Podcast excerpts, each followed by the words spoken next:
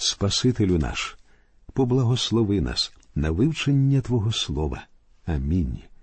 Друзі, ми з вами продовжуємо вивчення 14-го розділу Євангелії від Марка.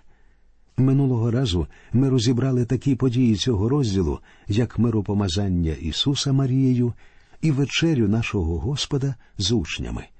А зараз ми впритул підійшли до таких сумних подій, як зрадництво Юди, втеча учнів, зречення Петра і арешт нашого Господа.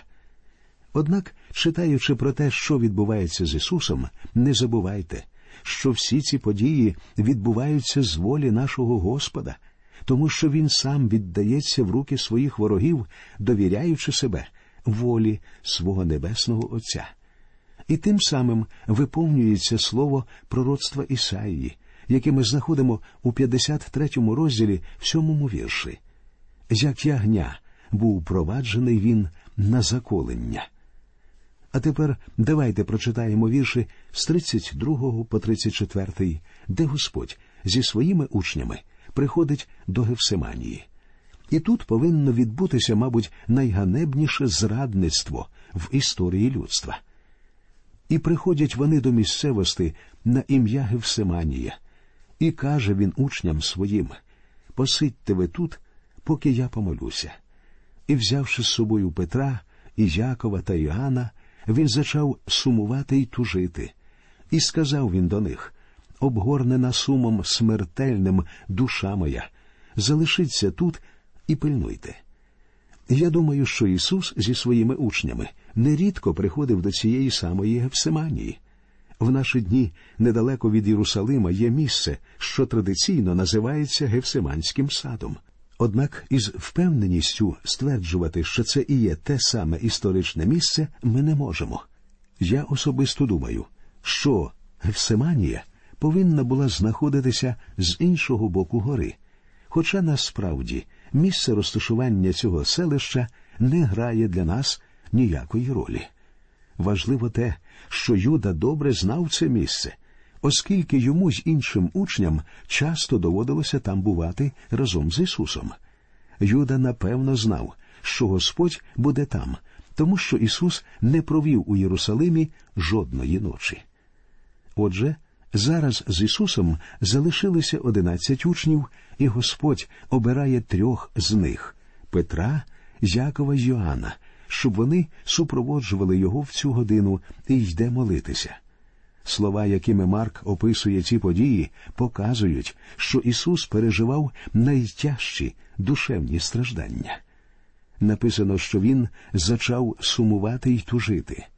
Мені здається, що ці душевні муки були ані трохи не меншими, якщо не більш жахливими, ніж його фізичні страждання на Христі.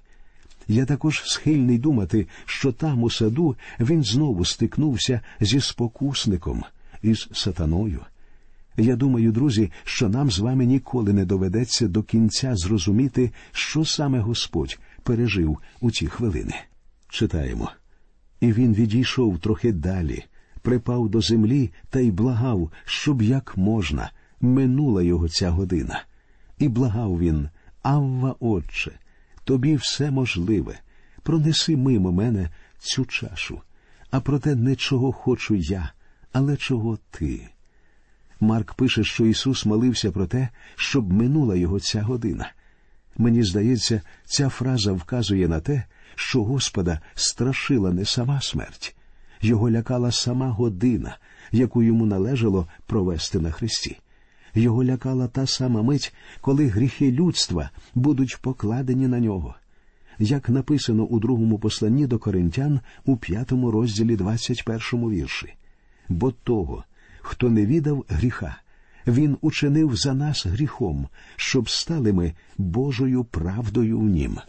Він став жертвою за наші гріхи, друзі.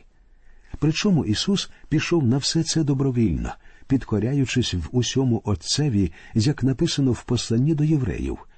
Він заднів тіла свого, з голосінням великим та слізьми приніс був благання й молитви до того, хто від смерти його міг спасти, і був вислуханий за побожність свою.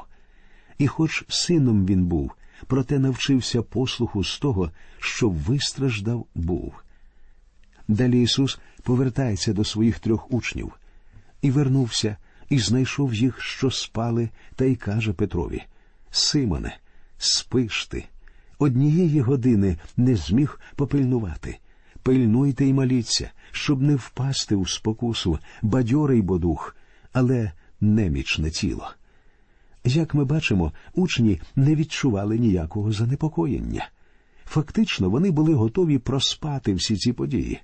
Я думаю, що учням потрібно було пильнувати і молитися, а вони замість цього уляглися спати. Пильнувати і молитися це, друзі, єдиний спосіб, за допомогою якого ми можемо уникнути спокуси. Далі ми бачимо, що Ісус знову відокремлюється і повторює свою молитву, а учні в цей час знову засинають. І знов пішов і молився, те саме промовивши слово, а вернувшись і знову, знайшов їх, що спали, бо зважніли їм очі були, і не знали вони, що йому відказати. Як ми бачимо, їм нічим було відповісти на докір. Для нас з вами це повинно бути важливим уроком. Ми повинні зрозуміти, що людина не може довіряти своїй плоті. Далі настають трагічні хвилини зрадництва. І вернувся він утретє та й каже до них ви ще далі спите й спочиваєте. Скінчено, надійшла та година. У руки грішникам ось видається син людський. Уставайте, ходім, ось наблизився мій зрадник. І зараз, як він ще говорив, прийшов Юда, один з дванадцятьох, а з ним люди з мечами та киями від первосвящеників і книжників і старших. А зрадник його дав був знака їм, кажучи кого я поцілую, то він беріть його і обережно ведіть. Тут ми бачимо приклад найбільш низького і огидного зрадництва, на яке тільки здатна людина в цьому світі. Юда знав місце, де може знаходитися наш Господь, і привів туди його ворогів. Звичайно, поцілунок є символом любові і відданості, але Юда використав його, щоб зрадити свого вчителя, і це робить вчинок Юди ще більш низьким. Однак нам з вами цей інцидент вказує на одну важливу думку. Перебуваючи на цій землі, наш Господь по вигляду нічим не виділявся серед інших людей, а тому Юді потрібно було вказати на нього особливим чином. І, прийшовши, підійшов він негайно та й каже Учителю, і поцілував його. Зверніть увагу, друзі, що Юда називає Ісуса учителем. Він не назвав його Господом. І це підтверджують слова першого послання до коринтян, які ми знаходимо у 12 розділі 3 вірші. Не може сказати ніхто Ісус то Господь, як тільки Духом Святим. Далі Ісус опиняється в руках грішників. Вони ж руки свої наклали на нього і схопили його. Знову зауважмо, він сам віддається в руки своїх ворогів, щоб зійти на хрест, хоча один з учнів відчайдушно і чинить опір. А один із тих, що стояли навколо, меча вихопив та й рубанув раба первосвященика і відтяв йому вухо. Хоча ім'я цього хороброго нам тут не повідомляється, я думаю, вас здивує те, що це був Петро. Симон Петро був безсумнівно непоганим рибалкою, але воїн з нього вийшов досить незграбний. Він цілився в голову, а потрапив у вухо. Апостол Іоанн у своїй Євангелії також повідомляє нам, що ім'я постраждалого раба було Малх. А Ісус їм промовив у відповідь немов на розбійника вийшли з мечами та киями, щоб узяти мене. Я щодня був з вами у храмі, навчаючи, і мене не взяли ви, але щоб збулося Писання. Ісус показує те, що відбувається, є здійсненням пророцтва Старого Завіту. Я думаю, що Ісус говорить це почасти для того, щоб показати, що якби ці люди вірили в Писання, зараз вони могли б відчути сумнів і навіть передумати. Але цього не відбувається. А тепер подивіться, що роблять учні нашого Господа. Вони, дивлячись на все, що відбувається, тікають.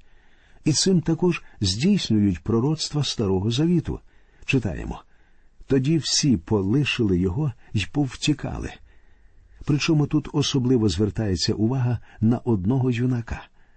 Один же юнак, по нагому загорнений у покривало, ішов услід за ним і хапають його. Але він, покривало покинувши, утік нагий. Є різні думки щодо того, ким був цей юнак. Висловлюється навіть припущення, що це був апостол Павло. Однак більшість дослідників вважають, що цим юнаком був Іоанн Марк, автор цієї Євангелії. Я особисто схильний дотримуватися тієї ж думки. Далі ми читаємо про ганебний суд над Ісусом. А Ісуса вони повели до первосвященика, і зійшлися всі первосвященики і старші та книжники.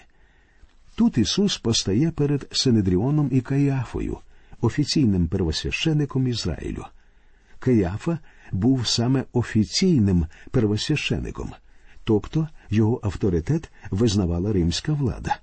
Однак, відповідно до постанов Моїсея, законним первосвящеником був Анна, тесть Каїафи, і він фактично і виконував функції первосвященика. Іоанн у своїй Євангелії повідомляє нам, що спершу Ісус став саме перед Анною. Також прийнято вважати, що за змовою проти Ісуса стояв саме Анна. Петро ж здалека йшов услід за ним до середини двору первосвященика, і сидів він із службою, і грівсь при огні. Як ми бачимо, Петро підходить все ближче до свого ганебного зречення. А первосвященики та весь Синедріон шукали посвідчення на Ісуса, щоб йому заподіяти смерть, і не знаходили. Варто мати на увазі, що це засідання Синедріону не могло вважатися законним, тому що проходило вночі. Треба сказати, що й всі інші дії ворогів нашого Господа не були законними. Так, наприклад, Синедріон заслухував тільки обвинувальні свідчення проти Ісуса. Читаємо бо багато хто свідчив фальшиво на нього, але не було згідних свідчень. Тоді деякі встали і криво свідчили супроти нього і казали ми чули, як він говорив, я зруйную цей храм рукотворний і за три дні збудую інший нерукотворний. Але й так не було їхнє свідчення згідне. За законом обвинувачення повинно було будуватися на показаннях щонайменше двох свідків. Але, як ми бачимо, було багато тих, хто бажали свідчити проти Господа, і це були неправдиві свідчення. Тому не дивно, що всі вони суперечили один одному. Цілком очевидно, що Ісус ніколи не стверджував, що зруйнує Єрусалимський храм, а потім відбудує його за три дні. Насправді він сказав так зруйнуйте цей храм, і за три дні я поставлю його. Зверніть увагу, що він сказав зруйнуйте. Причому Іоанн у другому розділі своєї Євангелії, у 21-му вірші, повідомляє, що Ісус тоді говорив про храм тіла свого. Тоді встав на середині первосвященик, та й Ісуса спитав і сказав Ти нічого не відповідаєш, що свідчать вони проти тебе? Він же мовчав і нічого не відповідав. Первосвященик і знову спитав його, до нього говорячи, чи Христос ти, син благословенного? А Ісус відказав Я, і побачите ви сина людського, що сидітиме по правиці сили Божої, і на хмарах небесних приходитиме. Ісус не збирався захищатися проти відвертої неправди. Тим самим він виконував слова пророцтва Ісаїї, які ми знаходимо у 53-му розділі. Він гноблений був та понижуваний, але уст своїх не відкривав. Як ягня був проваджений він на заколення, і як овечка перед стрижиями своїми мовчить, так і він не відкривав своїх уст. Мовчання Ісуса дивувало і обурювало первосвященика, який хотів змусити Господа сказати щось у своє виправдання, щоб на основі його власних слів обвинуватити його.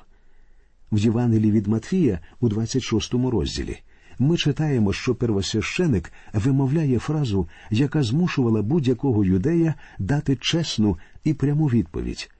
Він говорить Заприсягаю тебе живим Богом, і ставить Ісусу конкретне питання чи Христос ти, Син Божий? І у відповідь Ісус говорить, що Він і є Месія, Син Божий. А далі додає слова з книги пророка Даниїла, 7 розділу 13 і 14 віршів, вимовити, які мав право тільки Божий син. Я бачив у видіннях ночі, аж ось разом з небесними хмарами йшов, ніби син людський, і прийшов аж до старого днями, і його підвели перед нього, і йому було дане панування, і слава, та царство, і всі народи, племена та язики будуть служити йому. Панування його панування вічне, яке не спиниться, а царство його не буде зруйноване. Для первосвященика зміст вимовлених Ісусом слів був цілком очевидний, і він продемонстрував це, роздерши свою одежу, що було символом глибокої скорботи людини, яка почула жахливе богохульство. Причому в цей момент первосвященик сам порушив закон, бо згідно закону він не мав права розривати своєї одежі. Читаємо вірші 63 по 65. Роздер тоді первосвященик одежу свою та й сказав на що нам ще свідки потрібні? Ви чули цю богозневагу? Як вам здається? Вони ж усі присудили, що він умерти повинен. Тоді деякі стали плювати на нього і закривати обличчя йому, і бити його, і казати йому Пророкуй. Служба теж його била по щоках. І в результаті Сенедріон засудив Ісуса на смерть, ґрунтуючись на його власному твердженні, що він Месія. Однак, коли вони привели Ісуса до Понтія Пилата, вони поставили йому інші обвинувачення. Про це ми довідаємося з 15 го розділу Євангелія від Марка. Читаємо далі. А коли Петро був на подвір'ї на долі, приходить одна із служниць первосвященика, і як Петра вона вгледіла, що грівся, подивилась на нього та й каже І ти був з Ісусом Назарянином. Він же відрікся, говорячи не відаю і не розумію, що кажеш, і вийшов назовні на переддвір'я, і заспівав тоді півень. Служниця ж, коли його вгледіла, стала знов говорити приявним цей із них. А він знову відрікся. Незабаром же знов говорили приявні Петрові по правді ти з них, бо ти галілеянин, та й мова твоя така сама. Лишень подумайте про це, друзі. Слова якоїсь служниці змусили Петра зректися свого Господа. Апостол засоромився того, що його визнали за учня Ісуса. І я хотів би запитати вас, друзі, чи не доводилося вам бути в подібній ситуації? Нехай простить нам Бог наше боягузтво і слабкість, як Він простив їх колись Петрові. Зверніть також увагу, що саме одна із слабких сторін натури Петра, його невтримний язик, привів його до неприємностей. Апостола видав його галілейський говір.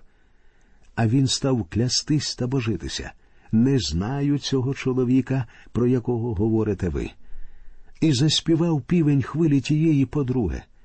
І згадав Петро слово, що Ісус був промовив йому перш ніж заспіває півень двічі, відречешся ти тричі від мене.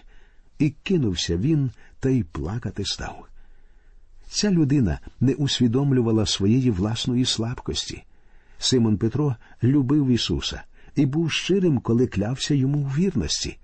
Однак він занадто погано знав самого себе.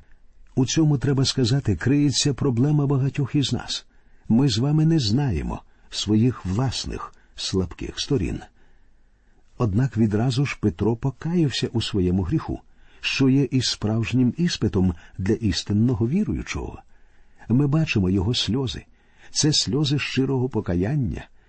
Пізніше, у своєму першому посланні, у першому розділі п'ятому вірші, він напише Благословенний Бог, що великою своєю милістю відродив нас, силою Божою через віру. Тільки згодом Петро усвідомив, що Господь був з ним в ту саму мить, коли він відрікався від нього. І ми, друзі, повинні усвідомлювати, що Господь буде з нами в найбільш рішучі і відчайдушні хвилини нашого життя, так само, як він був тоді зі своїм учнем Петром, що оступився. На цьому, друзі, ми закінчуємо нашу радіопередачу. До нових зустрічей в ефірі, і нехай Господь рясно благословить усіх вас.